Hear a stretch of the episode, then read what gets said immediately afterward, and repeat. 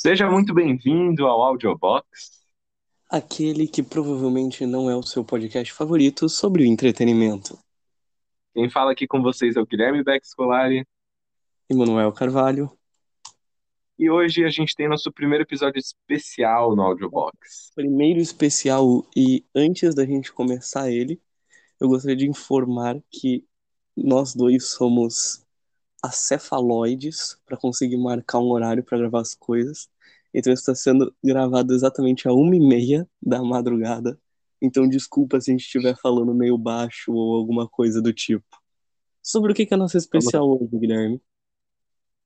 Hoje, hoje, nossa, que mistério, né? Não deu para ler no título, mas hoje a gente vai fazer o especial sobre esse ator aí que tá nas trends do momento, ele tá no auge de sua carreira. Hoje nós vamos falar sobre Andrew Garfield, ou o segundo Homem-Aranha do cinema, ou o que mais que fez? Ou, ou Eduardo, isso aí, Ou- Eduardo, Grande Eduardo. grande Eduardo. Ou para quem não sabe, Andrew Garfield, ele é um ator anglo-americano, ele nasceu nos Estados Unidos, mas quando tinha três aninhos de idade, ele se mudou para o Reino Unido, na Inglaterra, e ele se formou, sabe aonde, Manuel? Aonde ele se formou? Eu não faço ideia. Ele se, enfor... ele se enforcou. ele, se... ele se formou na USP. Não, mentira. Ele se formou na Royal Central School of Speech and Drama, em teatro. Olha, tipo assim, é Royal Central School, é, é bagulho chique, tá ligado? Grão fino. Eu- Eu acho, inclusive, que é bem claro, assim, você assistindo os filmes dele, que ele é um cara que veio do teatro, assim. Eu acho que dá pra Sim, perceber. Pra caramba, muito. E ele se formou em 2004 e já em 2010 ele já tava em filmes grandes, tá ligado? E em 2010 ele tava já no, na rede social e o, o cara explodiu no, no Homem-Aranha, no espetacular Homem-Aranha de 2012. Só Cara, eu em diria- 2007, 2007 foi, foi, se eu não me engano, o ano que ele começou com, com cinema, com filmes grandes, né? Eu diria, inclusive, que ele explodiu em a rede social, cara. Eu acho que a rede social foi o que realmente alavancou ele pro estrelato aí que ele tá hoje. Eu acho que a rede social fez ele ficar muito famoso nos Estados Unidos, porque eu lembro que quando eu tava lá, é, todo mundo falava dele, tá ligado? Em 2010. Essa informação é verdadeira, confia. Uhum. Quando eu tava aqui no Brasil, nas minhas viagens semanais, não tinha muito papo sobre Andrew Garfield. Aí, quando ele foi pra Comic Con em 2011, se eu não me engano, teve a revelação do novo ator, do novo Homem-Aranha, aí sim o negócio explodiu. Putz, aquilo foi Assim, demais. Vamos lá. Ele foi vestidinho de Homem-Aranha lá, com uma fantasia bem barata, fazer um discurso sobre como ele tava feliz de ser o novo Homem-Aranha. E, cara, eu sou muito fã do Andrew Garfield mesmo. Mas dá pra ver de longe que aquilo lá foi armado. Tipo, não tem a menor chance daquilo ter sido espontâneo. Ah, não. Mas claro que foi armado. Só que eu acho que o, o gostoso é ver a empolgação dele. Porque Sim, ele fala com tanto carinho do personagem, lendo ali o textinho, e, e, e dá pra ver que ele é apaixonado naquilo que ele acreditava que os filmes que ele ia fazer seriam bons. Enfim, não foram. Mas dá pra ver que ele é apaixonado pelo personagem, acho que isso importa muito. É uma coisa que dá pra ver na carreira inteira do cara, que ele pega as coisas que ele acredita. Ele não pega projeto que ele não bota fé. verdade, verdade. E já que a gente já começou nesse assunto mesmo, vamos tirar isso aqui da reta e comentar um por um dos três filmes de Homem-Aranha que o Andrew Garfield fez, não é mesmo? Não é mesmo? Hum, Andrew Garfield, nossa, ele, ele já fez três filmes do Homem-Aranha. Cara, ele tá, ele tá velho, né? A Ele tem esquece isso, mas 38 anos. ele tá, tá ficando velho. Ele tem muito cara de moleque. Ele podia interpretar o Homem-Aranha por mais uns que, 10, 15 anos que eu comprava tranquilamente. Momento aqui do fato aleatório do dia, mas se a Amy Winehouse tivesse viva, ela teria a mesma idade que o Andrew Garfield. Bem aleatório. Hum. Bem aleatório. Vamos tirar então os Homem-Aranha já de, de frente, porque. Sim, porque é o Homem-Aranha, né, caralho? Eu não assisti o espetacular Homem-Aranha 1 no cinema. Eu pulei esse filme no cinema, eu fui assistir ele em 2014, an- logo antes de assistir o 2, e foi a única vez que eu assisti esse filme completo. Depois eu só vi ele em pedaços, assim. Mas foi um Uhum. filme que eu, eu gostei bastante de ver a primeira vez, e sempre que eu vejo uns pedacinhos aí eu me empolgo. Eu acho um filme muito legal do Homem-Aranha.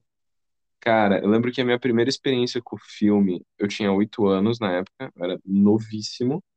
Uhum. E pra mim, primeiro que foi muito estranho ver alguém que era o Homem-Aranha que não era o Tobey Maguire.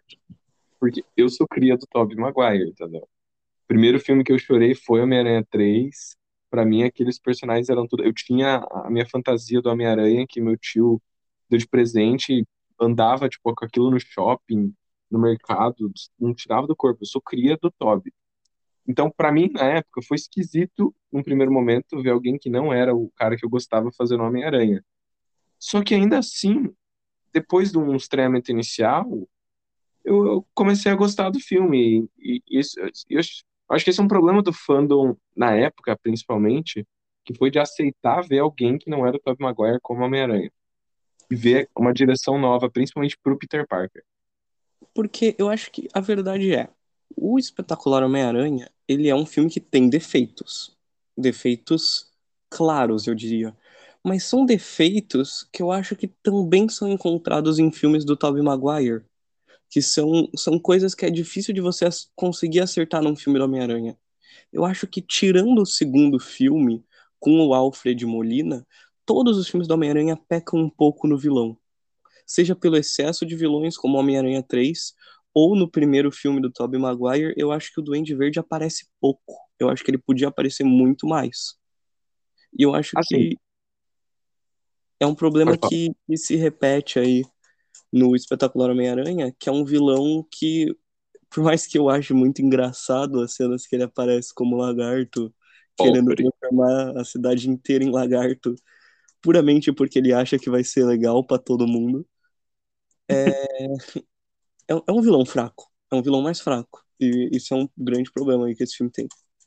Cara, então, quando eu assisti a primeira vez lá, na minha cabeça de oito anos, achei, uau, da hora, um Homem-Aranha novo. Ele, ele é cool, ele anda de skate, ele não é estranho. Agora, agora, conforme o tempo foi passando, eu continuei gostando do filme, mas eu não, não tinha um carinho especial nem nada, mas eu assisti ele algumas vezes, conforme o tempo foi passando, várias vezes, assim, tanto trechos quanto filme completo.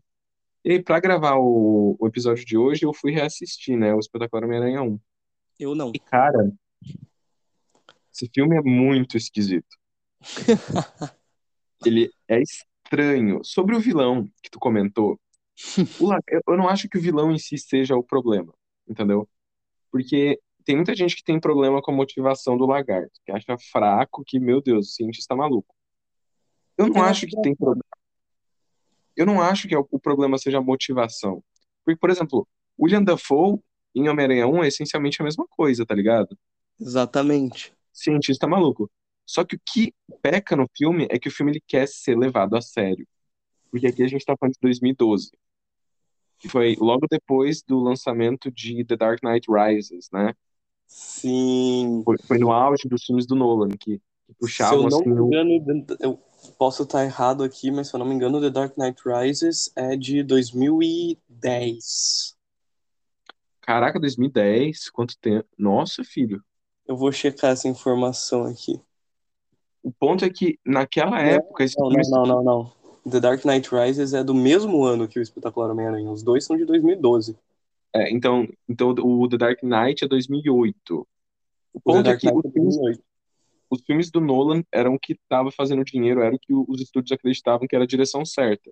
Tanto que a gente tem aí o, o Homem de Aço, que também tenta aí nesse pseudo-realismo aí, que o filme do Andrew Garfield do Homem-Aranha vai buscar.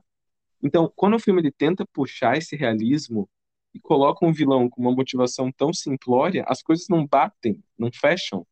Porque tu quer ser levado a sério, mas a motivação do teu vilão é que, tipo assim, as pessoas são falhas e, e lagarto é bom. Então, assim, se o filme se levasse um pouco menos a sério, eu acho que ele ia se beneficiar muito. Outra coisa que tem muita gente que tem problema nesse filme é o Peter Parker, do Andrew Garfield. Eu vou defender o Peter Parker do Andrew Garfield até a minha última gota de suor, porque eu acho que é a melhor maneira de você adaptar o Peter Parker pros anos 2010 ali. Tipo, eu, eu acho que se você fizesse ele como o nerdão, tipo, nerdão estilo American Pie, igual fazem com o Tobey Maguire, isso não, isso não, não funciona nas épocas de hoje, a menos que seja muito bem calculado e bem feito. Então eu acho que a escolha, que aí eu acredito que tenha sido do próprio Mark Webb e não da Sony em si, de tentar levar ele para um estilo um pouco mais não nerd, mas ele é o esquisito, e daí ele é escolhido por ser o esquisito, funciona muito bem e eu gosto muito das cenas dele como Peter Parker, principalmente aquela cena dele humilhando o Flash Thompson jogando basquete, assim. Eu acho aquela cena muito engraçada. Nossa, eu, eu, eu aproveito muito do Peter Parker dele, ironicamente, mas eu acho que ele é um pouco over, um pouquinho babaquinha demais às vezes, sabe? Porque, cara, ele virou Homem-Aranha porque ele tá atrás de vingança, tá ligado? Ele quer achar o assassino do tio Ben, tá? Dá para discutir que o Toby também era e que tu tá reclamando não faz sentido. Só que é diferente, porque aqui, ele, o jeito que é colocado, de novo, esse pseudo-realismo que me procura, é meio maníaco, assim, tá ligado? E o filme, ele tem um foco muito grande no Andrew Garfield, no foco literalmente, tipo, na cara dele, ele fica mordendo o lábiozinho, olhando pro lado, assim, de canto de olho, tentando ser sexy e conseguindo, uhum. tá ligado? Que me distrai demais, velho. E, nossa, o que ele faz na fala, ele tenta fazer um, um, um accent, um, um acento norte-americano. Olha, cara. Ele fica enrolando assim as palavras. Eu gosto do Andrew Garfield nesse filme. Eu acho que ele enrolar as palavras é a única coisa que eu não gosto. Que eu realmente fico tipo, mano, você tá. Você não precisa falar desse jeito. Você fala baixo, você fala olhando para baixo também. Tipo, é muito querer parecer o estranhão tímido, tá ligado? Eu acho que aí ele exagera um pouco às vezes. Mas toda e qualquer cena onde a gente tem o Andrew Garfield interagindo com a Emma Stone como Gwen Stacy nesse filme, é assim, é reconfortante de assistir, sabe? Você se sente bem assistindo aquilo. Cara, as cenas de. Foi, foi um dos pontos positivos, inclusive, na reassistida agora. As cenas entre ele e a Gwen são muito boas. Eu também gosto bastante porque elas têm um, um, um ar de vergonha adolescente que falta muito nos filmes anteriores que vieram, né? Antes do, do espetacular. E é um bagulho, nas cenas que ele tá no, no quarto dela, ou quando eles estão conversando na, na, arquibancada, tem uma certa naturalidade. Aí sim, claro, eles começaram a namorar na época, blá blá blá. Mas tem uma naturalidade, tem um ar juvenil que falta muito nos outros filmes. Então isso aí é um dos pontos mais positivos dos dois filmes, inclusive. Que, assim, eu não, não gosto nada do segundo, eu acho o segundo filme uma bagunça total, diferentemente desse. Mas isso é uma coisa que se mantém boa nos dois, a química entre o Andrew e a Emma Stone. Antes da gente ir pro segundo filme, né, que você já tá se exaltando aí, eu acho que o, o, o Tobey Maguire e a Kirsten Dunst são um péssimo casal durante toda a trilogia. Eles não têm química nenhuma, não entendo como aqueles caras se namoraram na vida real. Isso não faz sentido. O Tom Holland e a Zendaya, eu acho que faltou tempo para eles, assim. Porque no primeiro filme eles não fazem nada com a personagem da Zendaya, né? No Homecoming ela é totalmente secundária. O Far From Home é um filme que eu detesto, então para mim qualquer desenvolvimento que os dois tenham tido ali é nada, porque eu detesto aquele filme. E no No Way Home é quando eles começam a ter um relacionamento legal, assim, que tem um potencial e eles já acabam ali, né?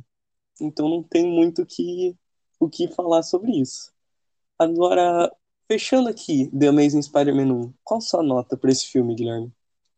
Cara, reassistindo ele, eu tenho, eu tenho meus problemas com a versão que eles estão contando do personagem, porque eu não gosto muito da questão do, do Peter ser o único que pode ser o Homem-Aranha. A edição desse filme é muito bagunçada. É um bagulho que eu não esperava de perceber, mas, cara, é muito, muito caótico. Tem horas que você não consegue ver o que está acontecendo. Mas o filme ele tem umas coisas que eu gosto pra caramba. Tipo assim, as cenas em POV, em POV, do Homem-Aranha são maravilhosas com ele se balançando. As cenas de ação são algumas das melhores com o personagem, porque o Peter se comporta como uma aranha mesmo em alguns momentos. Tu assiste aquilo e fica, caralho, que incrível. E o filme ele tenta fazer algo diferente, que é um negócio que eu sempre aprecio.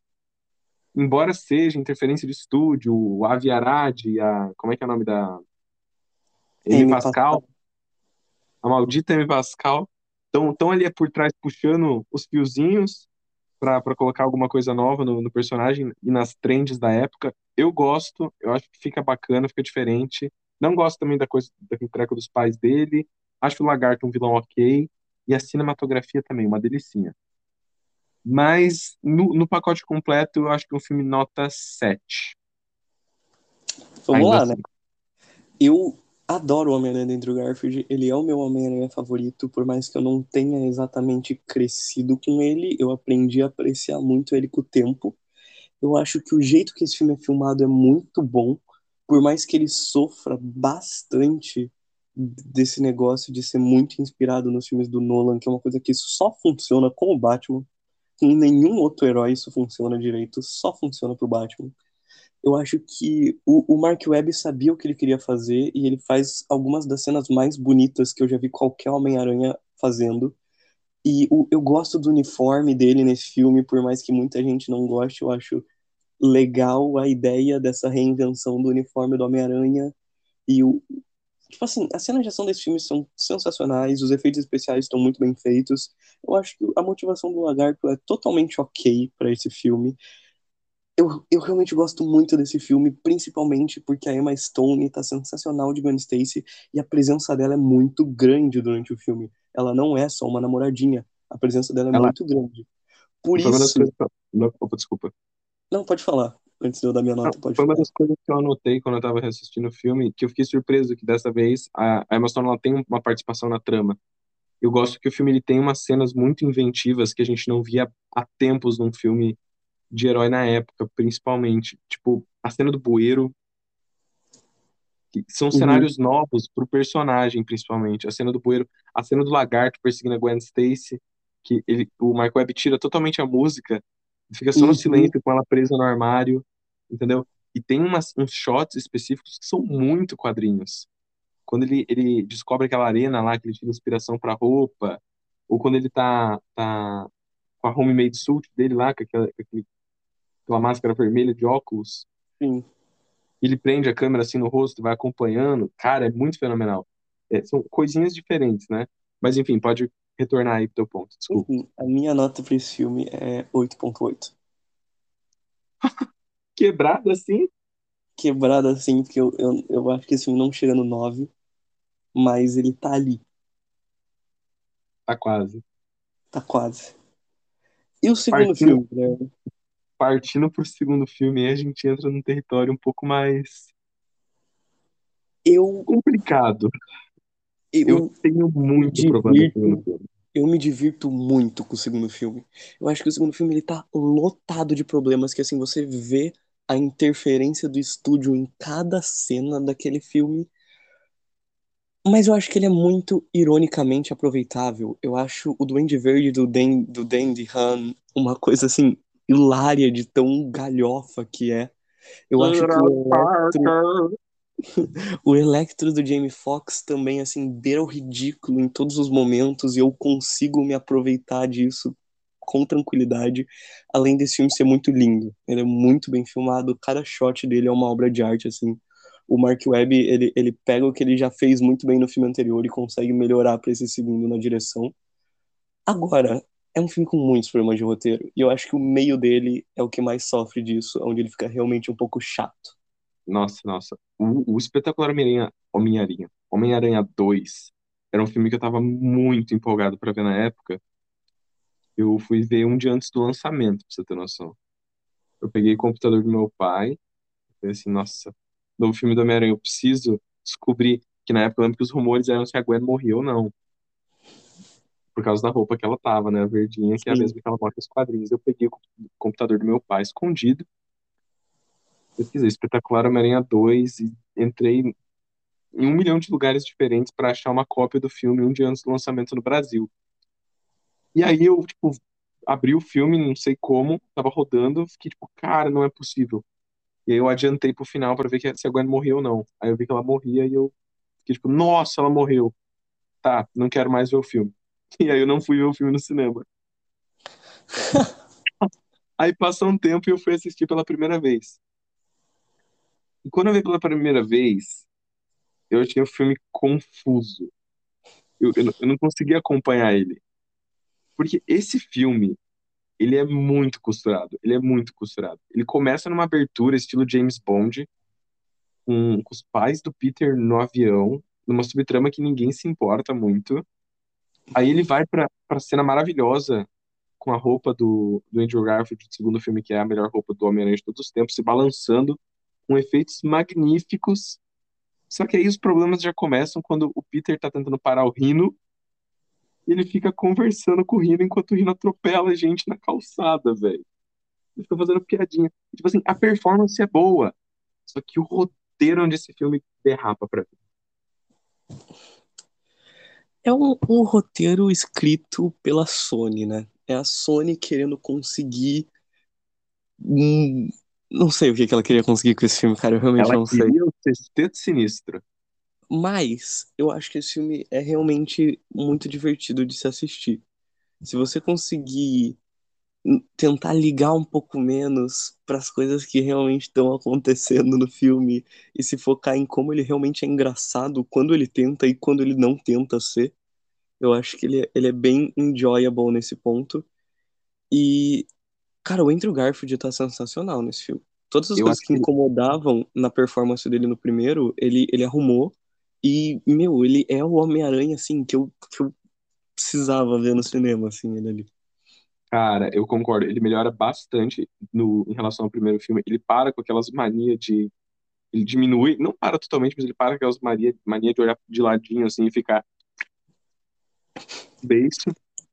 E assim, ele continua tendo muita química com a Emma Stone. A Emma Stone também tá incrível no filme.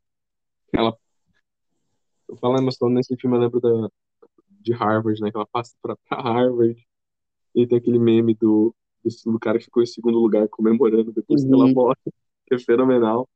Então, eu acho que o filme, conforme ele foi envelhecendo, hoje em dia dá pra aproveitar ele muito ironicamente, mas Sim. como filme em si, eu acho ele muito bagunçado. De novo, por exemplo, os vilões.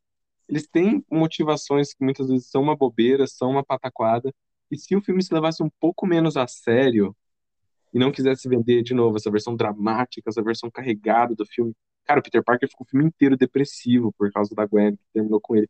Ele vira um stalker, mano. Ele começa a perseguir ela nas ruas. Tipo, mano, Esse filme, ele, ele tem vilões tão patéticos quanto, se não mais, do que o Lagarto no filme anterior. Mas ele se leva já bem menos a sério do que o primeiro. Ele já se libertou dessa maldição do Christopher Nolan por filme de herói, que foi por um tempo, né? De querer copiar o estilo do Nolan. Ele é muito mais colorido e quadrinesco do que o primeiro, sem dúvidas. Eu acho isso um ponto muito bom do filme, porque deixa o Mark Webb trabalhar mais, assim, com alguns shots que realmente são muito semelhantes ao que são nos quadrinhos, né? Porra, a morte da Gwen é quase quadro a quadro aquilo, cara. a mãozinha, né? Eu, eu gosto da mãozinha, eu gosto Eu bastante da também gosto da Gwen. mãozinha. Enfim, não vamos se enrolar nisso aqui. Qual que é a sua nota para The Amazing Spider-Man, a ameaça de Cara, Electro? Eu falei metade do título em cada língua, desculpa por isso. The Amazing Spider-Man 2, A Ameaça de Electro, é muito bagunçado pro meu gosto. E dá pra sentir, assim, que o filme teve muito problema de produção quando você tá assistindo. Inclusive, tem algumas cenas deletadas que dão um boost no filme, re- realmente melhorariam. Embora eu acho que ele tenha cenas espetaculares, tipo a cena da escadaria, é, o Electro, a batalha final com o Electro, a morte da Gwen, o, todas as cenas de web swinging são muito boas. O filme me incomoda muito quando ele não tem uma identidade certa, sabe? Quando ele não sabe o que ele é. Isso me incomoda bastante. Então, assim, eu fui ler um pouco sobre a produção do filme e o Avi Arad, que é um dos principais produtores, junto com a Amy Pascal, né, os malditos do, do primeiro filme, eles mandaram um filme pro Kevin Feige, ele assistir. Se eu não me engano, é produtor do filme, inclusive, né? E Acho que não, é, Eu acho que sim, porque o filme é ligado à Marvel, blá blá blá blá blá, produtor mas não executivo. foi, não foi na discussão desse filme que a Amy Pascal jogou um sanduíche no Kevin Feige. Eu não sei dessa história, não conheço, Não mas bem conhece essa provável. Se não me engano, Porque, foi assim, logo depois que esse filme foi lançado, o Kevin Feige foi dar a ideia do Homem-Aranha no MCU, falando, mas tipo assim, dizem que ele xingou muito o filme, que ele falou que você tá fazendo tudo que você podia fazer de errado com Homem-Aranha, que você não, não sabe como lidar com o personagem, M. Pascal. Você precisa dar ele pra gente, pra gente botar ele no MCU e fazer o Homem-Aranha certo. Tipo, que ele destruiu o Homem-Aranha do Andrew Garfield, assim. E daí ela ficou putaça e tacou um sanduíche na cara dele e mandou ele sair da, da sala dela imediatamente, assim. E daí, tipo, mano, eu não duvido, porque a produção desse filme foi tão louca. Cara, ele pegou, assim, mandaram, mandaram um roteiro, mandaram uma cópia do filme pra ele. E ele fez tanta anotação, tanta anotação. E talvez o problema da Sony, sinceramente, foi de ter ouvido ele. Porque aí o filme ele fica nessa crise de identidade. Que eles pegaram alguma, as, anotações, as anotações que gostaram, refilmaram, mudaram, editaram, junto com aquilo que eles tinham, que, ele- que os produtores acharam melhor, querendo enfiar o Sexteto Sinistro desesperadamente. E o filme vira aquela bagunça, tá ligado? Com um Electro totalmente galhofa. O filme acha que tá sendo espetacular. Tipo, a trilha sonora. A trilha sonora, de novo, a trilha em si é boa, mas fica um negócio tão inorgânico junto com, com o que você tá assistindo que eu não consigo aproveitar de maneira séria. Eu tenho que estar, tipo, rindo do filme. Mas, enfim, eu, eu adoro a trilha sonora desse filme. Eu acho que ela é, assim, com perdão do trocadilho, espetacular mesmo. Eu acho que vai, vai assim, da trilha do Homem-Aranha fazendo web swing ao dubstep do Electro, é tudo muito bom. eu gosto. O, o, o, foi o Hans Zimmer que fez do, do primeiro filme, né? Do, do Uhum. segundo foi ele também. Se eu não me engano, sim. Cara, a- a- de novo, eu gosto da trilha desses filmes porque elas têm uma identidade, tá ligado?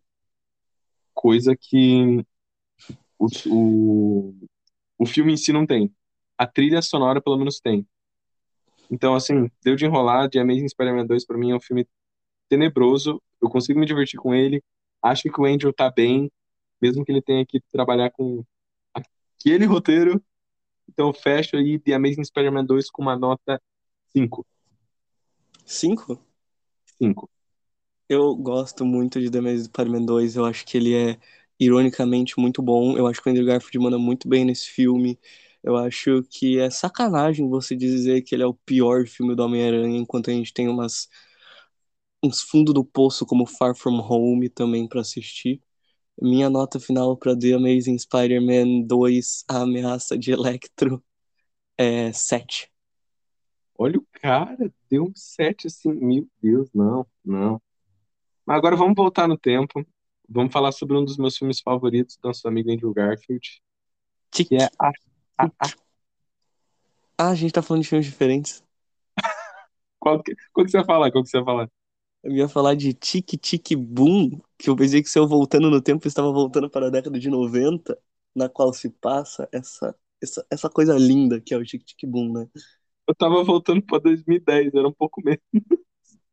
Não, Pois é, vamos não deixar o Tic Tic Boom pro final. Vamos deixar Tic É? Tic Boom pro final porque é o meu favorito. É que a rede social é um É que dos meus favoritos. Boom não é o meu favorito, né? Do Andrew Não, Garfield. ah, ah, a gente falou. Oh, caramba, é que a gente já falou tanto do, do Homem-Aranha No Way Home, quer falar um pouquinho dele de novo? Ah, Homem-Aranha não errou, me dá tua nota pro Andrew Garfield no filme, não pro filme em 10, si, só pro Andrew Garfield. 11, 12. Ele tá 10, espetacular nesse filme. 15, 15. Se quiser 15, tá bom, falamos. Se Falamos quiser precisava 20, falar. mano. Ele merece tudo nesse filme, ele mandou demais. E, e agora que estão sendo as notícias do que foi improviso, do que tudo que Sim. aconteceu, perfeito, maravilhoso, lindo, gostoso, me caso. A rede social. A rede social, pegando assim um filme mais underground aí, que os jovens talvez não tenham assistido. A A rede rede social social. é o meu filme favorito do Andrew Garfield. A rede social me impressionou muito, muito. Eu não tinha assistido o filme, eu tentei assistir ele quando eu era mais novo, mas eu não conseguia, eu não entendia nada que o Mark Zuckerberg estava falando. E agora, nessa, nessa primeira vez que eu assisti ele por inteiro, entendendo tudo, eu me envolvi tanto com esse filme. Foi um negócio de outro mundo. Que eu, não- eu não Eu, esperava gostar tanto. eu assisti o filme pela primeira vez também pra gravar isso aqui. Eu assisti ele ontem, antes de ontem, alguma coisa assim. Faz muito pouco tempo que eu assisti. E, cara, esse filme ele é o meu filme favorito do Andrew Garfield. Provavelmente tá nos top 10 melhores filmes que eu já assisti na minha vida, assim. Eu acho que ele, ele é realmente uma obra-prima. Tudo que esse filme faz, assim, é impressionante. E ele tem duas, tipo assim, das melhores atuações que eu, que eu já vi, que eu já vi acontecendo, sabe? Que é o Andrew Uhum. Garfield como o Daniel. Como é que é o sobrenome Eduardo. dele mesmo? Esqueci. Eduardo. Eduardo, né? Como o Eduardo. Como que é o sobrenome dele? Swine? É um negócio assim, não é? Enfim, o Andrew Garfield fazendo o Eduardo, que é o cofundador brasileiro do Facebook. Que inclusive você já viu foto dele? Sim, é Eduardo Saverinho o nome do cara. Saverinho, O- isso. Isso, Tipo, isso. ele, ele, ele é tipo assim, se o Andrew Garfield fosse muito menos bonito, entendeu? Mas ele é o perfil do Andrew Garfield. É, exatamente, se o Andrew Garfield fosse, é, em outra palavra aí, né, menos culta, se o Andrew Garfield fosse É, feio. assim, ele é o mesmo estilo do Andrew Garfield, só que se o Andrew Garfield não fosse um nota 10 e fosse um nota 7.5, ele seria o Eduardo Saverinho, entendeu? Eu acho que você foi ainda é- simpático, mas é, o Eduardo, cara, ele manda demais como, como Eduardo Saverin, que, com, o que E- aí, Por incrível que pareça, um ator que eu não gosto, tem muito filme dele que eu realmente detesto, assim, que eu acho que nesse filme ele, ele mata a pau o que ele tem que fazer. É o Justin Timberlake fazendo o Sean Parker. cara, ele, ele manda muito mesmo. Esse filme, eu, eu também fiquei impressionado, mas eu, eu gosto muito da atuação do Jesse Eisenberg também, que faz o Mark Zuckerberg, porque é aquilo, eu, eu gosto como ele consegue criar alguma coisa nova dentro de uma personalidade real, sem fugir dela, entendeu? Pô, as atuações desse filme e o, a direção, e o, esse filme do David Fincher, que é aí um cara, tipo assim, um dos maiores di- diretores de todos os tempos, é um bagulho de outro nível. Não entra Big na minha cinema. cabeça. Não entra na minha cabeça que esse filme é do David Fincher. Tu assiste qualquer outro filme do David Fincher, ele tem a identidade dele. Nesse filme não tem nada a ver com a identidade dele. Ele foi num caminho muito diferente. Tu acha? Eu acho. Nossa, Jureg, não. Eu acho que isso é puro David Fincher. Não, eu, eu amo esse filme, eu acho a direção dele muito boa, mas eu acho que é onde o David Fincher mais se arrisca. Pô, porque assim, o, o David Fincher, dos, dos filmes do David Fincher que eu, que eu acho que eu mais gosto é o Clube da Luta, que é uma pegada totalmente diferente, não tem como comparar um filme com o outro. Sim. Aí a gente tem o Man, que é agora mais recente, que é tipo assim, é um filme mais vi. parado. Eu vi 10 minutos desse filme, encheu meu saco, desculpa aí. Então, é um filme parado pra caramba. E, de novo, esse filme do Facebook, o, a rede social, ele podia cair na armadilha que Mank caiu, de ficar chato. Mas o David Fincher, ele consegue dar um ritmo pro filme, cara, que é de outro Cara, nível. A rede social é um dos filmes mais dinâmicos que eu já assisti, assim, tipo, você sai de uma história, é, de um ponto da história e vai pra outro de uma maneira muito orgânica e que você não perde o investimento em momento nenhum. Eu lembro que eu pausei o filme no meio, eu pausei o filme no meio porque eu tava tão investido na história que eu tava assistindo que eu fui pesquisar se o escândalo do Eduardo ter dado frango pra uma galinha comer era real. E ele é. Cara, isso é outra coisa, muita coisa do filme é real. Praticamente tudo que tá lá realmente aconteceu. Claro que tem as, as, o tempero, né? Mas, Uhum. de novo, você vai pesquisar as coisas, você encontra, você fica chocado. E, de novo, a forma com que ele consegue colocar o que realmente aconteceu junto com o tempero, agora falando do, do David Fincher, no filme, é um negócio incrível, de outro mundo. Eu acho que numa rede social ele puxa um pouquinho do que ele fez no curioso caso de Benjamin Button, na direção, sabe? Sim. Mas eu acho que o que faz realmente a diferença é o fato do roteiro ter sido escrito pelo Aaron Sorkin. Porque eu, eu confesso que eu não sou muito fã do Curioso Caso de Benjamin Burton. E eu não sou muito fã do Aaron Sorkin. Eu não sei se eu vi muitos trabalhos dele. Eu, eu, eu não, não vi o suficiente para julgar, provavelmente. Só sei que, Uhum. que- só sei que o que ele fez em a rede social é espetacular, porque o filme, ele, de novo, ele coloca várias. De novo, não, é a primeira vez que eu falo isso, mas ele coloca você em várias perspectivas de uma mesma situação, sem deixar ela maçante, sem deixar chato de acompanhar. Ele trata de temas complexos de uma forma muito simplificada. Esse filme, Tipo assim, se você acha que você odeia o Mark Zuckerberg, é porque, se- é porque se você acha que você, se você acha que você odeia o Mark Zuckerberg, é porque você não conhece o roteirista desse filme.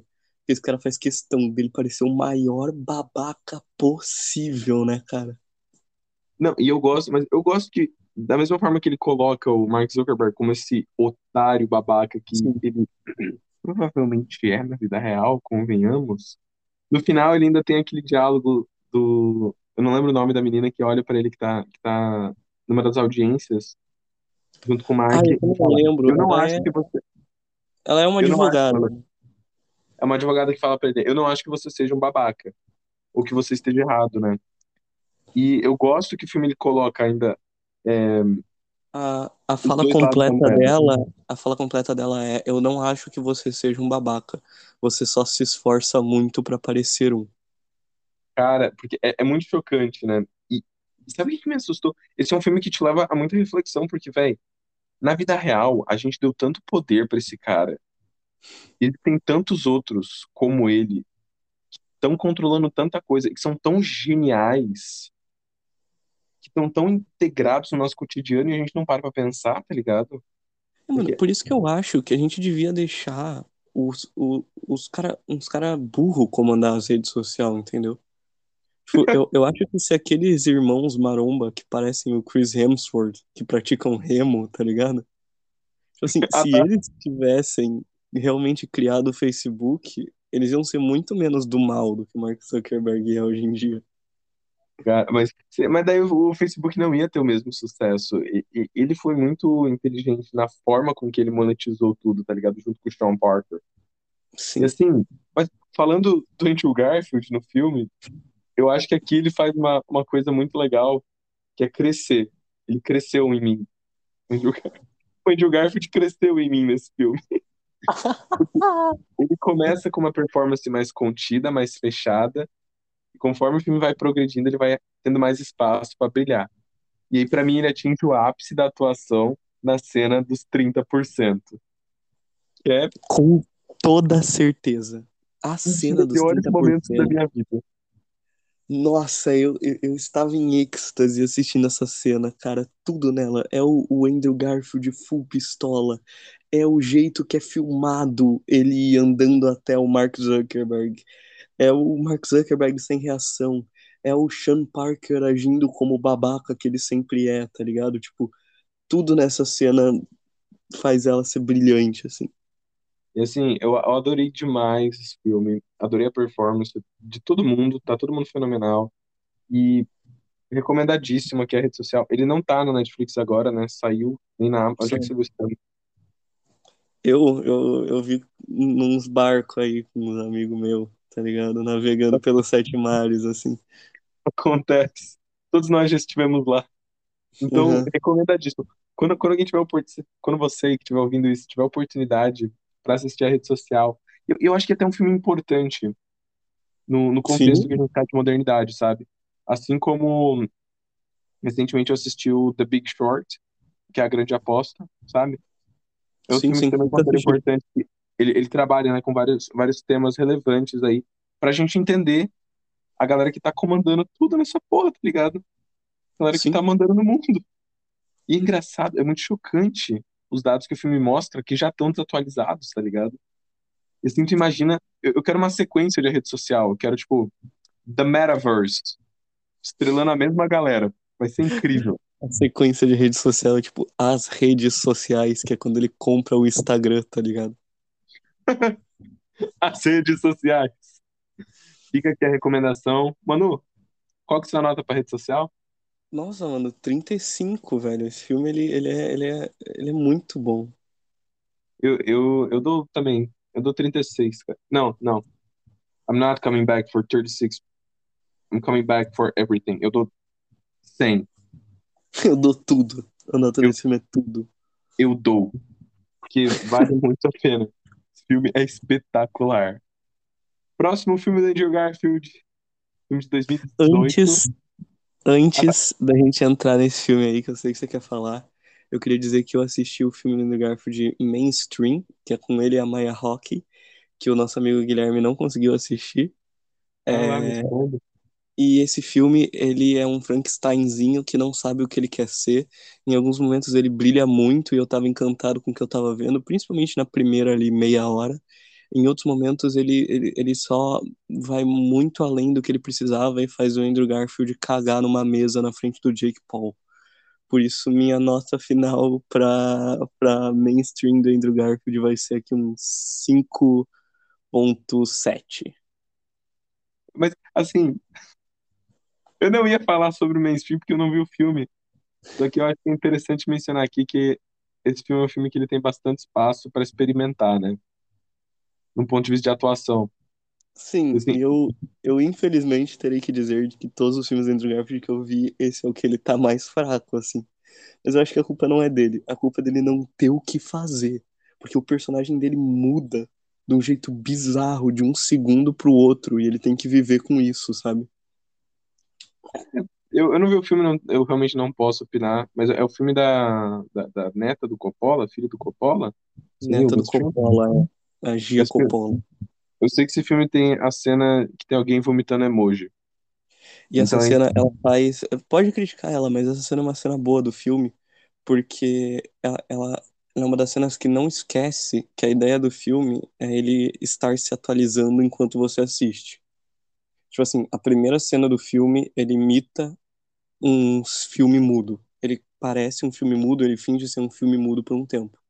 No meio do filme, ele, ele começa a se apossar do formato de um game show da década de 80, 90, tá ligado? Ele Uhum. começa a querer parecer um negócio de televisão. E no final do filme, ele é totalmente editado como se ele tivesse sido feito pra internet, assim. Então eu acho que isso é um ponto muito bom do filme, mas ainda assim, o roteiro desse filme não sabe o que ele tá fazendo. é um filme bem mais experimental. Agora, eu vou falar antes, antes de entrar no, no filme que eu sei que você viu, eu queria perguntar se, se, você assistiu o filme do Mel Gibson com o Andrew Garfield, o Até o Último Homem, você viu? Vamos lá. Eu cliquei no botão play desse filme e eu apaguei. Mas você viu? Não. Eu não, eu não cheguei a ver o Andrew Garfield aparecer no filme, assim, eu apaguei muito rápido e sei lá, mano. Não sei se um dia eu vou ver esse filme, porque não tem nada nele que me pareça interessante. Cara, eu pago bastante pau desse filme.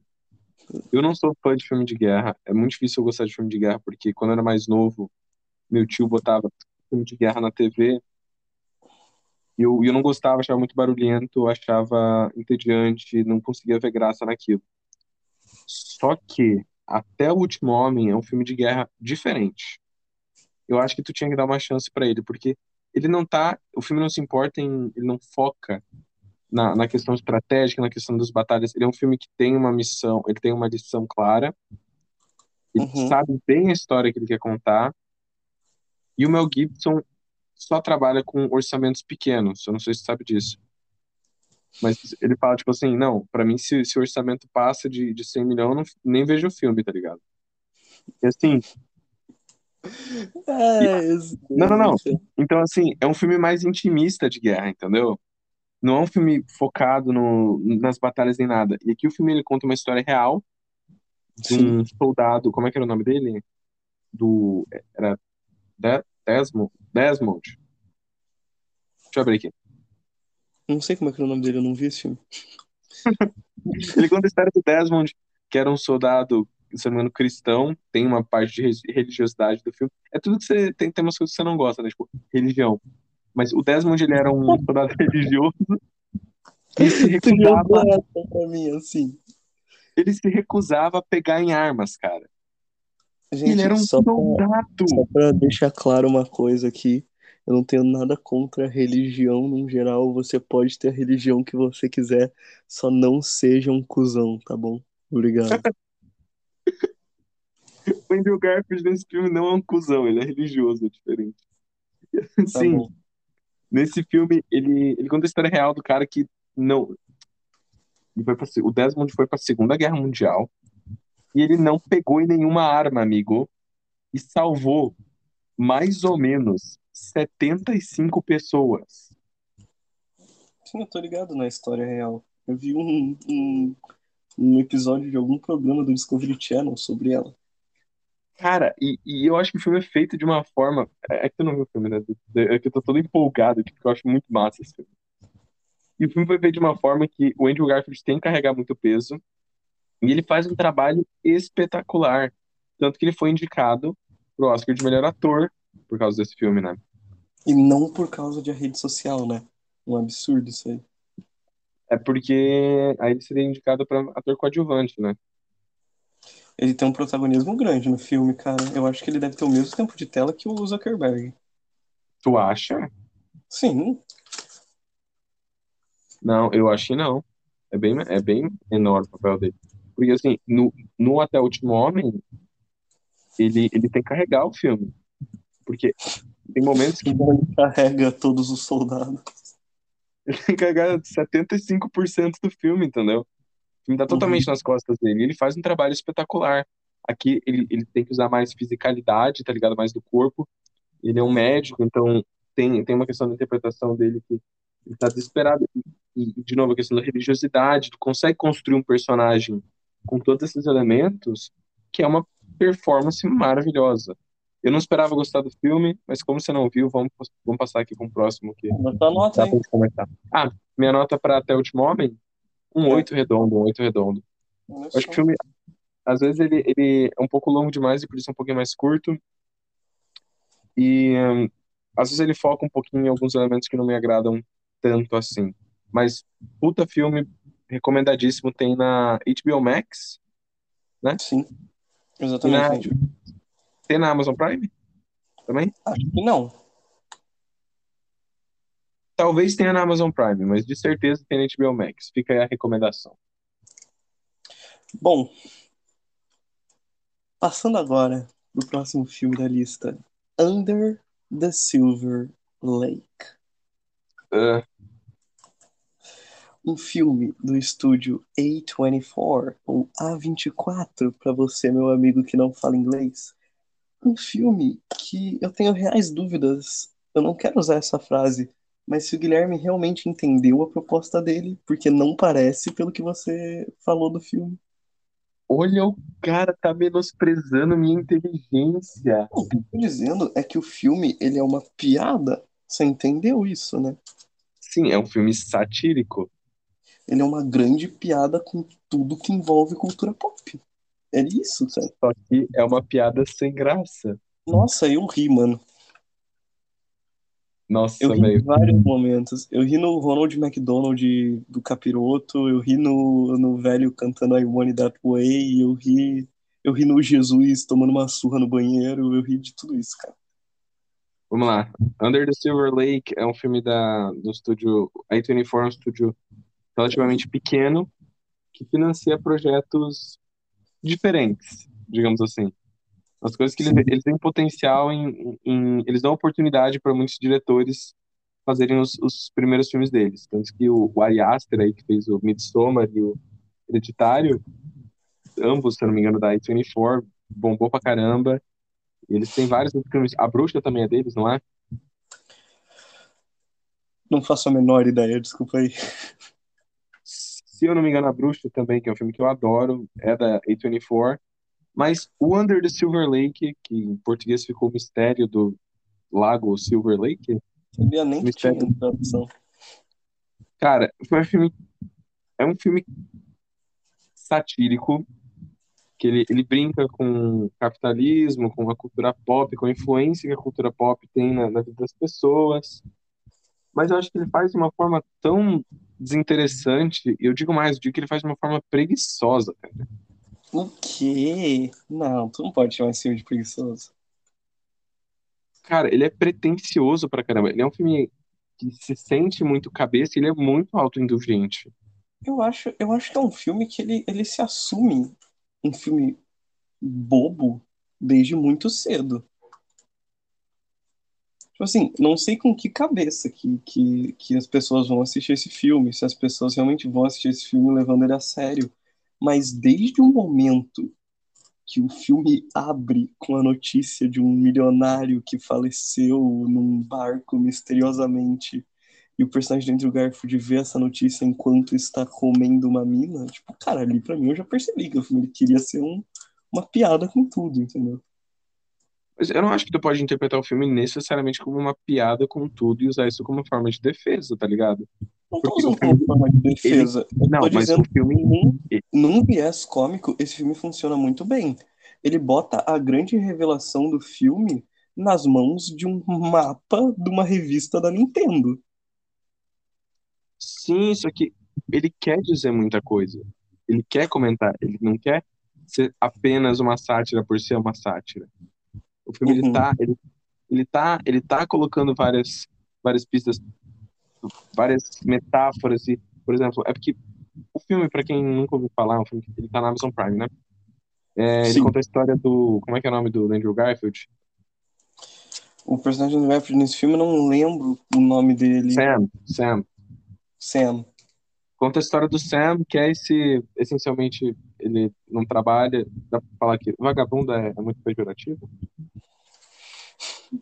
Cara, é, mas eu acho bom você ser pejorativo com o personagem do Andrew Garfield nesse filme, porque pra Cara, ele é um vagabundo viciado que, que não faz nada o dia inteiro e viciado em sexo e não, a vida dele não levou nenhum rumo, ele não faz nada pra mudar. Ele tá nessa, nessa, é tipo um cortiço, não é? Um motel. É, ele mora morando. num, sei lá, no que que é aquilo também. É um lugar muito barato pra ele morar e que ele também não consegue pagar, mesmo sendo muito barato.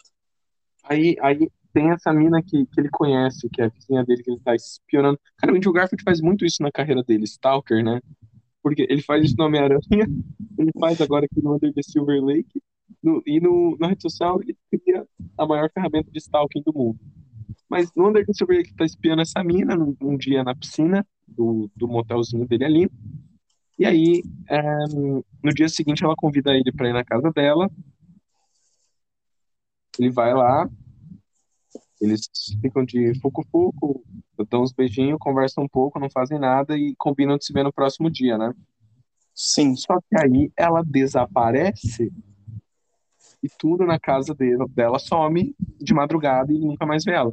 E ele fica obcecado e começa a descobrir toda uma conspiração por trás do desaparecimento dessa mulher. É, antes de você simplesmente dizer isso, eu gostaria de mencionar que ele não simplesmente vai descobrindo a conspiração, que ele mais pra frente, caso você não queira spoilers desse filme, é bom você parar de ouvir, porque a gente vai discutir cada coisa que acontece nele. Mas mais pra frente do filme, ele descobre que toda essa conspiração tá acontecendo por causa dele. É a mídia, a mídia, no caso, que nesse filme é vista como um culto, tá querendo que ele descubra as coisas e tá pedindo pra ele ir atrás dessas dicas. Então é tipo, tudo é meio que feito pra ele ali. Isso é deixado bem claro no final do filme. E então, tipo, não é do nada. Tem um, motivo pra isso estar acontecendo. Ok, senhor, mano, ok. Porque assim, o filme ele começa a ser desenvolvido a partir desse mistério. Só que eu acho que ele, ele peca muito quando ele coloca muito ingrediente nesse bolo, entendeu? Porque tu tem aqui, se liga na- nas subtramas que tu tem no filme. Tu tem o mistério do assassino do cachorro, Isso é a única parte que eu realmente acho que esse filme não precisava. Se você jogasse fora todo o, o plot secundário do assassino de cachorro, não teria uma diferença muito grande. Tu tem aqui a morte do, do pai da. Ah, é spoiler, né? Mas ah, do pai da, da, da menina lá, como é que é? Eu não vou lembrar o nome do personagem, mas tem. Que, Da que o menina que comentou. morre, da menina que morre no Silver Lake. Isso. Aí tu tem também o, a, a, a conspiração, o, o cara das teorias da conspiração, que junta Que com essa uma outra parte do filme eu adoro.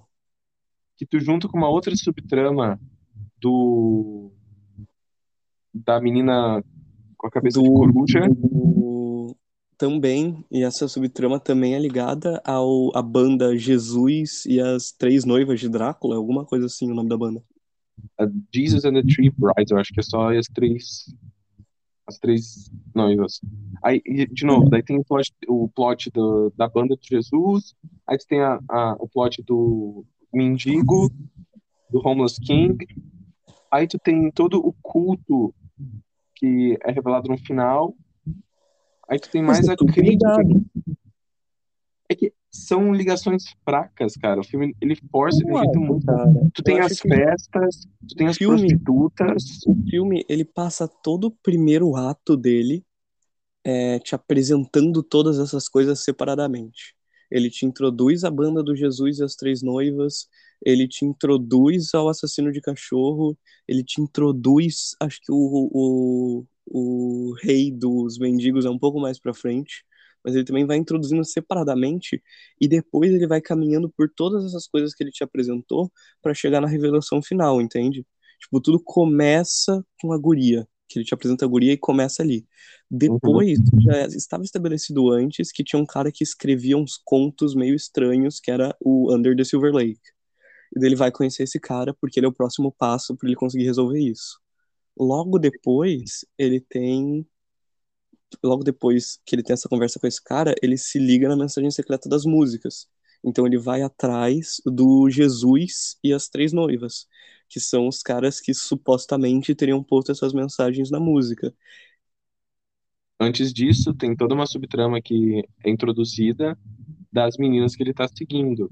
E tem lá a guria com balão, lembra? Uhum. Tem, e ele vê pessoas mortas, ele alucina também um monte. Então o filme tem um monte de cena com mulheres latindo, que eu acho conceitualmente um bagulho muito foda. Isso é o que eu acho que o filme se perde um pouco. Nessa coisa de querer ligar os cachorros às, às mulheres que ele tá ficando. Tipo, e, e, tipo assim, eu, eu acho que é uma ideia conceitualmente muito interessante, mas além de ser feito de um jeito estranho no filme, que não convence em nenhum momento, né? Eu acho que é feito em excesso. Tipo assim, durante a primeira, sei lá, meia hora do filme, você vê três cenas de mulheres latindo já assim na tua cara. Uhum. É, eu, eu, eu gostei da, da, da estranheza do filme, das estranhices dele. E, e eu acho que o filme é muito bonito. Esse filme ele, referencia filmes noir clássicos, filmes do Hitchcock, aqui, de um jeito assim maravilhoso. Só que eu acho muito, muito maçante acompanhar a história, cara. Porque ele tá criando, ele tá criando toda a conspiração e nada, as coisas não fazem sentido. O filme, claro, Como tipo não? assim, cara, tu tem que, tipo assim, ah, tem o Pirata também, que eu nem comentei ainda. Tu tem que entrar muito no filme, o filme não conseguiu me colocar lá dentro da cabeça do Sam pra querer acompanhar ele. Porque, tipo assim, ele é um cracudo, foda-se, nerdola, que tá perdido na vida, tá ligado? E eu não Ah, consegui mano. criar empatia, eu não consegui criar laço nenhum. Pra mim, se ele morresse a qualquer momento do filme, tava tudo certo. Eu, eu, eu, eu realmente acho que, que esse filme não quer que você crie laços com o personagem do Andrew Garfield. Ele, ele realmente não quer. Ele quer que você não goste do personagem do Garfield. Ele é feito pra você não gostar dele, parece. Só E que, eu acho isso que, que o filme realmente faz isso, porque ele é só o cara que tá te guiando pela história, entendeu? Daí você vai entendendo que é o quê? Ele é o cara que ele tem coisas que ele gosta na vida dele. Que ele gosta o quê? De sexo, ele gosta de. videogame, De videogame videogame e filmes dos anos 60. e, e filmes e shows dos anos 60 em geral. E daí ele vai te mostrando como literalmente tudo na vida desse cara, tudo que ele consumiu foi feito sobre medida pra ele, pra guiar ele pro destino que a mídia quer que ele vá. E é isso que você vai sendo guiado. E eu, eu tenho uma pergunta pra te fazer. O que que o Oi, papagaio tava falando? O que que o papagaio tava falando? O que que o papagaio tava falando? Que filme deixa isso como uma questão não respondida, né? Eu acho isso maneiro. Eu, eu acho que. que, que tu, tu quer que eu fale o que eu acho que ele tá falando? Eu acho que ele tava falando I'm afraid, né? Eu tô com medo. Pelo menos eu, eu entendi que era isso. Ai, velho, eu, eu queria. Eu não lembro, porque eu pensei, mas se não me engano foi It's Over que eu ouvi. It's over. It's over, it's over. E, e, de novo, mas vamos lá. Eu acho que a crítica que o filme quer fazer é um comentário legal. Só que eu não acho que é um negócio tão genial de outro mundo que tu precisa fazer um filme tão alegórico e tão pobre de se assistir, cara. Eu Porque não o. Garfield passa metade do filme se drogando, loucaço da cabeça, entendeu? Se Eu não vagabundeando. acho ele um E filme assim, genial. calma. Porque, por exemplo, vamos lá, o Andrew Garfield nesse filme. Eu posso não, não, não ter que me empatizar com ele. Essa pode ter sido real intenção. A intenção pode ter sido eu odiar ele. Só que, cara, eu pelo menos tenho que ter alguma coisa, tá ligado? Eu acho que o filme não te dá nada. Ele é muito insuportável. Por exemplo, Cruella. Filme da Cruella. Ai, peguei um filme pop comparando com um filme arte. Sim. Não, não, mas- a gente pega Cruella e ela é uma pessoa terrível, mas eu consigo ter o mínimo, eu consigo entender o mínimo de motivação dela. Aqui eu fiquei com raiva do Andrew Garfield. Eu acho que Under the Silver Lake não é um filme genial e ele não ele não tenta se vender como um filme genial, eu vejo. Eu acho que ele é alegórico pura e simplesmente porque o diretor quis. Ele achou que ia ser legal botar umas mulheres com máscara de coruja. Ele achou que ia ser legal. Ele achou que ia ser maneiro. Cara, o filme, ele é chega vazio, ponto é um grande vazio. o filme quer tanto que você veja que ele é uma sátira, que ele é uma piada, que não é pra você levar tudo nele a sério, que ele mata um homem com uma guitarra e na cena seguinte a policial bate na porta dele pra cobrar o aluguel. Ok. Tipo, ele Tipo- quer que você entenda que ele não está se levando a sério, sabe? Mas eu não acho que o fato do filme falar pra você não levar ele a sério deixa ele isento dos problemas que ele claramente tem, entendeu? Porque que Ele tem um protagonista fraco, tu tem um mistério inconsistente, e tu tem pistas que, tipo assim, tu tem que estar muito dentro do filme pra conseguir querer acompanhar aquilo. Porque o filme me perde. Eu comecei investido, Eu tava, eu filme não me comecei, eu eu não tava muito investido. Tipo, eu comecei o filme muito investido. Eu acho que o primeiro ato dele tem um ritmo bem ruim. E eu fui me perdendo aos poucos. Mas a partir do momento que ele entra na casa do, do, do cara que é paranoico, com teoria da conspiração, e tem vários rostos de artistas famosos, tipo, feitos de cerâmica pela casa dele, que começa com ele vendo o Abraham Lincoln e acaba no Johnny Depp. Eu acho que ali eu, eu ri muito daquilo, eu achei aquilo hilário por algum motivo, e ali eu me investi de novo, e ali tudo que acontecia no filme eu ficava prestando atenção, porque eu queria entender o mistério. Eu acho que esse filme tem um problema de ritmo, sim, principalmente no início do filme e no final. Eu acho que o meio do filme é onde o ritmo funciona melhor, por incrível que pareça. Eu acho que o personagem do Andrew Garfield, ele não é feito pra ser gostável, e eu tô tranquilo com isso.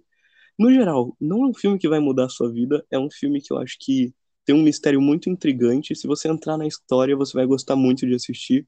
Nota 8. Cara, vamos lá. Eu acho que Under the Silver, Under the Silver Lake é um bom filme pra tu assistir, pra, justo pra discutir ele.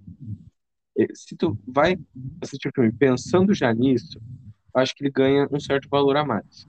Só que se tu tá entediado um sábado à noite, quer ver alguma coisa, ou tu quer ver alguma coisa boa, eu não te recomendo ver Under the Silver Lake, porque é um filme denso, é um filme com um tipo de humor muito específico, é um filme bonito, e as atuações são muito boas. O Andrew Garfield manda muito bem como esse vagabundo. Só que é maçante, é entediante, tu tem que estar muito por dentro, tu tem que realmente ter comprado a proposta. E eu acho que é um preço muito alto que eu não estava disposto a pagar, entendeu? Então, assim, Under the Silver Lake não foi um tempo totalmente perdido, ainda mais por causa da atuação do Andrew Garfield.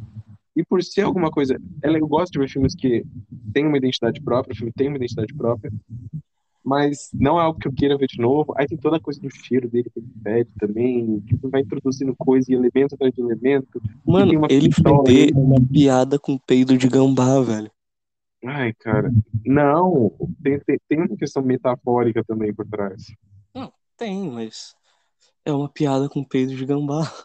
Mas o filme inteiro tem isso. Não, porque ele toma banho, ele, ele tá fedendo e, e ele continua fedendo sempre, independente do que ele faça. Mas eu acho Ah. que a piada do filme é justamente essa. E, e- não, mas Ele- tem coisas que o filme faz, justo, ele quer deixar sem resposta, justo pela piada de não ter uma resposta. Tipo pirata. Foi o que interpretei do pirata, É, entendeu? tanto o pirata que- quanto o papagaio. Só Será que, que, cara, o pirata é o papagaio? será que o pirata não é do papagaio? Será que o pirata é o cara que cobra o aluguel dele? Será que o pirata é a sua mãe, aquela. O ponto é que. Será que o Under pirata são os Backstreet Boys? Ai, Under the Silver Lake não é uma perda de tempo, é uma perda de alma. Sai desse filme puto. Não recomendo, só se você quiser ver esse filme pra discutir. Nota 5. You are Mafire. The Ai, One. cara, eu não acredito que tu pagou pau pra esse filme. Eu não paguei pau. Eu acho ele um filme divertido que o mistério é engajante. É isso. Ele não é um puta filme. Ele é só um filme legal. Bem Ele legal. não é tão legal. É um filme maçante. Ah, gosto, né? Mas e o Andrew Garfield? O que, tu achou do. Andrew Garfield? Nesse filme? É. Muito bom. Enfim, próximo filme. Tique, tique, tique, tique, tique. Tic Tic Boom, o meu filme favorito do Andrew Garfield. Eu adorei Tic Tic Boom. É realmente um filme muito bom que eu tenho muitas poucas ressalvas a fazer. Cara, eu amo de paixão esse filme. Eu vi três vezes e quero ver uma quarta, porque eu achei simplesmente mágico. Tic Tic Boom tem pra mim o que é a melhor performance do Andrew Garfield. Eu, an- antes da gente começar a falar bem desse filme, eu quero já jogar aqui tudo que eu tenho de ruim pra falar sobre esse filme, tá bom? Eu não gostei da cena que o Lin-Manuel Miranda apareceu na cozinha. Podemos começar a falar bem agora. Ah, cara, eu, nossa, eu, eu defendo ele Manuel Miranda, família, desculpa, tá? Eu sei que ele é uma pessoa um pouco problemática e tudo mais, tem, tem umas declarações polêmicas e ele não canta bem, mas eu não consigo não, não gostar do cara, porque tudo que ele fez, tudo que ele contribuiu, ele, imagina, ele escreveu as músicas de Moana, ele escreveu as músicas de Encanto, ele escreveu Hamilton, ele foi o Hamilton e ele fez Tic Tic Boom como o primeiro filme dele, cara. Ele, ele dirigiu o filme. E assim, pra mim o que ele faz nesse filme é uma coisa de outro nível. Eu nunca me senti tão na pele de um artista em qualquer cinebiografia quanto em Tic Tic Boom. Eu tenho que concordar com você. Talvez um dos melhores pontos desse filme é como ele é imersivo na história e você se sente ali com, com o, o, o próprio Andrew Garfield ali a todo momento. É como se você estivesse lado a lado com ele. E eu acho muito boa a ideia de você passar a história do filme inteira e intercalando com um show dele falando com a plateia, assim. Tipo, isso pra mim é o, é o, é o ápice do storytelling desse filme, assim. Cara, eu acho que o filme ele tem umas muletas narrativas, porque ele é um filme que tem muita exposição. Assim, não é uma coisa que eu acho necessariamente ruim, mas é um filme que tem muita cena expositiva. Porque assim, tu tem a exposição nos diálogos, tu tem expo- a exposição nas cenas onde o, Andrew, o, o Jonathan Larson, né, o Andrew Garfield, tá no show, né, porque assim, Tic Tic Boom é a peça de teatro, foi adaptada para esse filme. Aí, no filme, eles colocam a peça de teatro. Então, tu tem mais essa cena de exposição e tu tem as músicas. Por exemplo, Turning 90, é expositiva, Therapy, Então, exposição. eu acho que 3090 é a melhor música desse filme. E eu Ah. acho que aí vem um problema, que é ela ser a música de abertura. Eu acho que o filme abre com uma obra-prima, assim, musical de outro nível, e ele nunca mais chega nessa altura, né? Tipo, na minha opinião. Eu discordo totalmente, cara. Porque eu acho que ele mantém uma constante nas músicas. 39 é incrível. Therapy, aqui ó, maravilhosa. Cara, Aí Therapy, música. eu fiquei mais impressionado com a cena de Therapy do que com a própria música. A música é muito boa, eu gosto muito da música mesmo. Mas a quebra que ele me faz, intercalando a discussão com a música e eu pensando com a minha mente inocente de, ah, que legal, ele tá fazendo um paralelo da, da relação dele com a música e o filme quer mostrar isso. Ele quebra aquilo com a namorada dele no passado, já falando, você tá pensando em como transformar isso numa música, né? E, cara, Cara. aquilo me quebra tanto, assim, tipo, ele Eu não acho, eu não acho que as, as músicas vão são tão inconstantes quanto tu, tá ligado? Eu amo também, gosto bastante de Johnny Can't Decide. Eu, eu, Johnny eu não Can't acho, Decide. Não eu não gosta? acho elas inconstantes. Eu não acho elas inconstantes. Eu acho que as músicas do filme mantêm uma constante muito boa, só que 3090 é a única que consegue ser acima de todo o resto, entendeu? Cara, Johnny eu acho. Inside é muito boa. É... This is the life, bo bo bo bo bo. Days, Borro Days. Bo bo bo bo. Bohemia. Tipo, isso é Outra que é muito bom. Come to Your Senses também é legal, que é a, a música da. É Va- Vanessa o nome dela? Eu não sei se é É. Vanessa, agora sem dúvida. É Vanessa? Eu Vanessa é a acho que atriz. A atriz é a Vanessa Hudgens, Ela a um personagem. estranho. Ela tem um nome estranho. Ai, como é que era? Teresa? O par romântico. K, não é? Como? Alguma coisa com K. Mas enfim, a High School Musical manda bem nesse filme. Sim, Come to Your Senses é dela. Aí, Green Green Dress é muito boa a música, só que ela foi cortada do, do filme no, no final. Recomendo escutarem aí, quem não escutou. Eu vi ela É fenomenal. depois. Eu vi ela depois já e eu acho ela também muito boa. Mas eu acho justo eles serem tirados do filme porque eu não vejo onde é que eles iam encaixar ali. Talvez, é, talvez ia causar um problema de ritmo, porque vão ter que adicionar um pouco de cena. Mas sobre o filme em si, fora as músicas, eu acho que ele tem um fio narrativo muito bom e ele consegue intercalar muito bem a cena do, do teatro, dele fazendo a performance original, com as cenas musicais, com as cenas ah, normais, as cenas do filme em si. E assim, além de tudo ser integrado muito naturalmente, o Lin-Manuel Miranda, ele tem uma inventividade como diretor que é, é difícil de se ver, cara. Mano, aquela cena da piscina, que ele, ele passa assim a mão, e sai o pozinho, e tu vê a letra da música quando ele pensa finalmente no que ele precisa fazer. Cara, aquilo é maravilhoso, entendeu? O Lin-Manuel Miranda dirige esse filme muito bem. Eu vou parar de falar por aqui porque eu não quero mais elogiar esse homem.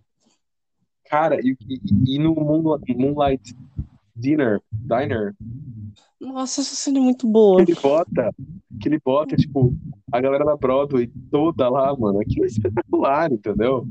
Eu acho que Tic Boom, Tic Tic Boom é uma celebração, assim, puta filmaço, e o Andrew Garfield tá esplêndido, assim, ele tá claramente empolgadaço no papel, tá feliz, tá cantando muito, e faz o filme valer. Se tu não gosta de musical, gosta só do Andrew Garfield, o filme vale só por isso. Tic Tic Boom é o segundo melhor musical do ano passado, nota 9.9. Pera aí. Pera aí, como assim segundo melhor musical do ano passado, amigo? Ah, mano, é que assim, né? Assim, né? Welcome to the internet. Have a look around. Inside não é um musical. Como não, velho? É o quê? É um especial de comédia com músicas integradas. Inside, bom. Inside, Inside tá por fora, é uma coisa fora da curva, tá ligado? Porque, assim, pra mim, Tic Tic Boom foi sim o melhor musical do ano passado, é um nota 10, tranquilo. É um filme da Netflix. Se o Andrew não for indicado ao Oscar,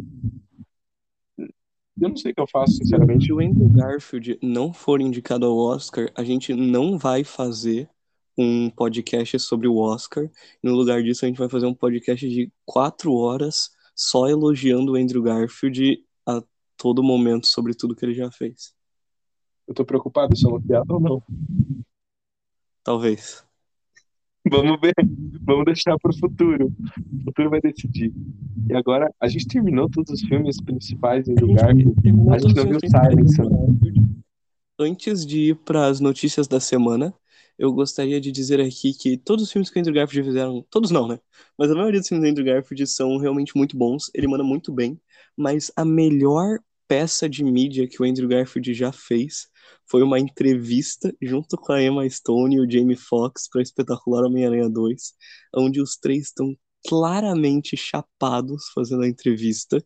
E é uma entrevista onde meio que um tinha que bolar a pergunta pro outro responder. E Emma Stone começa a interrogar o Andrew Garfield como se ele tivesse assassinado alguma pessoa. Isso é hilário. Cara, essa entrevista é maravilhosa. Tem no YouTube, é muito boa mesmo. Pra, pra quem é fã do ator, vale muito a pena. Assim, a gente não comentou aqui todos os filmes do Andrew, por uma Não. questão de tempo e acessibilidade. Faltou Silêncio, que é um filme do Scorsese. Faltou um monte de coisa, faltou Silêncio, faltou Boy A, que também é dele. Tem The Imaginarium World of Dr. Pernacius, é algum nome assim, é um nome muito estranho. Que é um filme que eu queria muito ver, mas eu não consegui ver a tempo. A outra, Os Olhos de Tammy Faye, ele tem uma filmografia bem extensa, mas acho que Bem. o principal a gente cobriu aqui. Sim. Então fica aqui nossa homenagem e torcida para o ator Andrew Garfield no Oscar 2022. Agora, Andrew, antes de finalizar. Ah, peraí. Tem, tem, tem uma declaração de amor? Pode fazer. eu, é, eu tenho uma declaração de amor aqui. Andrew, você é o meu fogo, meu único desejo. Acredite quando eu digo que eu quero desse jeito, tá bom? Lindo. Lindo. Emocionei aqui. Agora, vamos para as notícias da semana. Semana que foi meio parada, vamos combinar. A gente tinha que ter, a uma vinheta para as notícias da semana. Vou fazer uma pro, pro, pra próxima semana aí, vocês vão ver só. Tô com medo. Ah, inclusive, teoricamente a gente tá tentando uma nova identidade visual nessa edição aqui. É verdade, Então a gente fez uma capa bonitinha dessa vez, não é só um amontoado de montagem mal feito. PNG mal cortado. Então diz aí o que você achou da nossa nova identidade visual para as capas do podcast. Que ainda vai sofrer várias mudanças, provavelmente, até a gente se encontrar, né? Mas ficamos satisfeitos com o que vocês viram aí, que a gente ainda não sabe como é que tá, porque eu ainda não terminei de editar. Mas, enfim, vamos para as notícias da semana, mano. Nessa semana, Jason Momoa foi confirmado no elenco de Velozes e Furiosos 10. Eu parei de assistir Velozes e Furiosos no Tokyo Drift. fez bem. Ai, não, tem, não tem mais paciência pra pra essa franquia. Gosto de Jason Momoa. Acha que vai fazer diferença? O quê? Pro Ele tá- filme? Ele tá ou não em Velozes e Furiosos? Cara, eu não vi nem o 4. Eu vou saber se vai fazer diferença se ele tá no 10. Cara, é, ele não vai. Então, tipo, Jason Momoa, eu gosto de você. Por que que você foi fazer Duna, cara? Teu personagem Duna é um muito sem graça e você morre em 10 minutos de tela. ô, ô Jason Momoa, como eu sei que você tá escutando isso aqui, não escuta o Manuel, tá ligado? Foi, foi, fez bem ter participado de Duna, pra tu sair um pouco do Mamen, Mamen, Mamen. Tu mandou bem pra caramba, ele que é chato e não gostou, tá? Ele sai do Mamene e fica gritando Maboy o filme inteiro. Ah, boy. Maboy.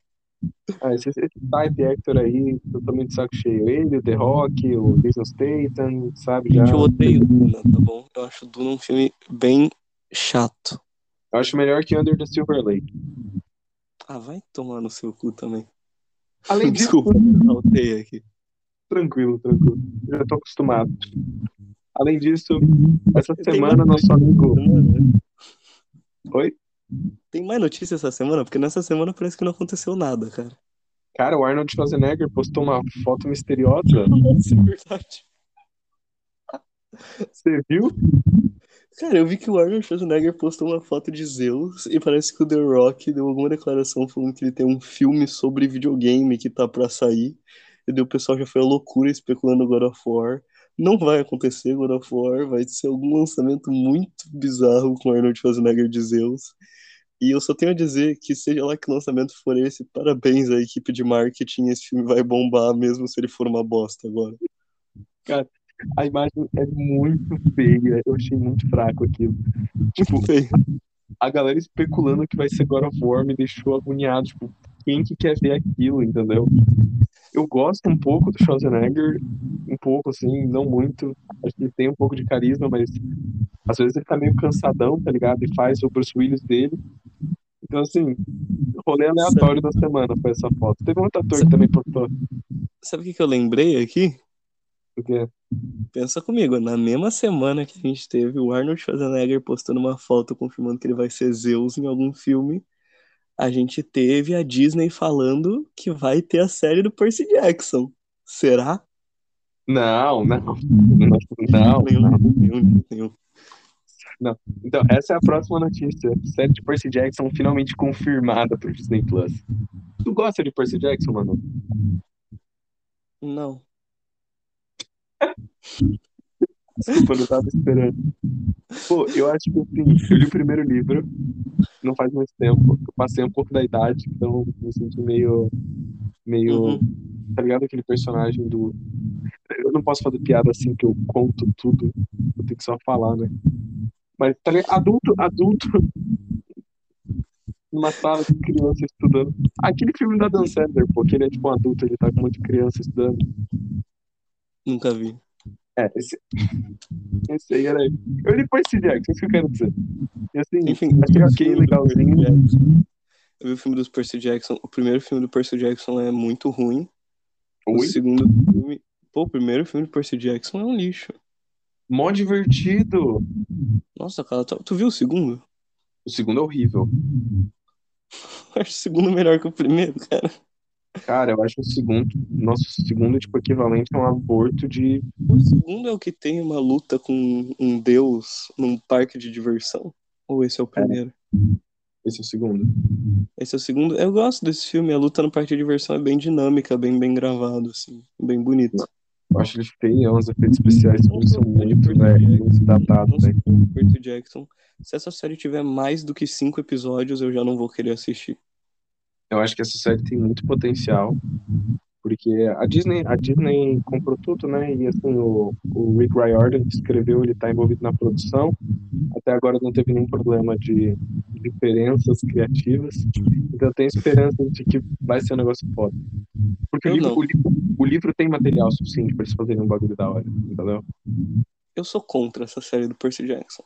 Pra mim, podia cancelar agora. Temos um hater de Percy Jackson aqui, oficialmente. Ah, eu nem, nem, nem detesto Percy Jackson, eu só decidi ser chato agora mesmo. Desculpa aí. É que assim, Harry Potter é muito melhor que Percy Jackson, todo mundo sabe, né?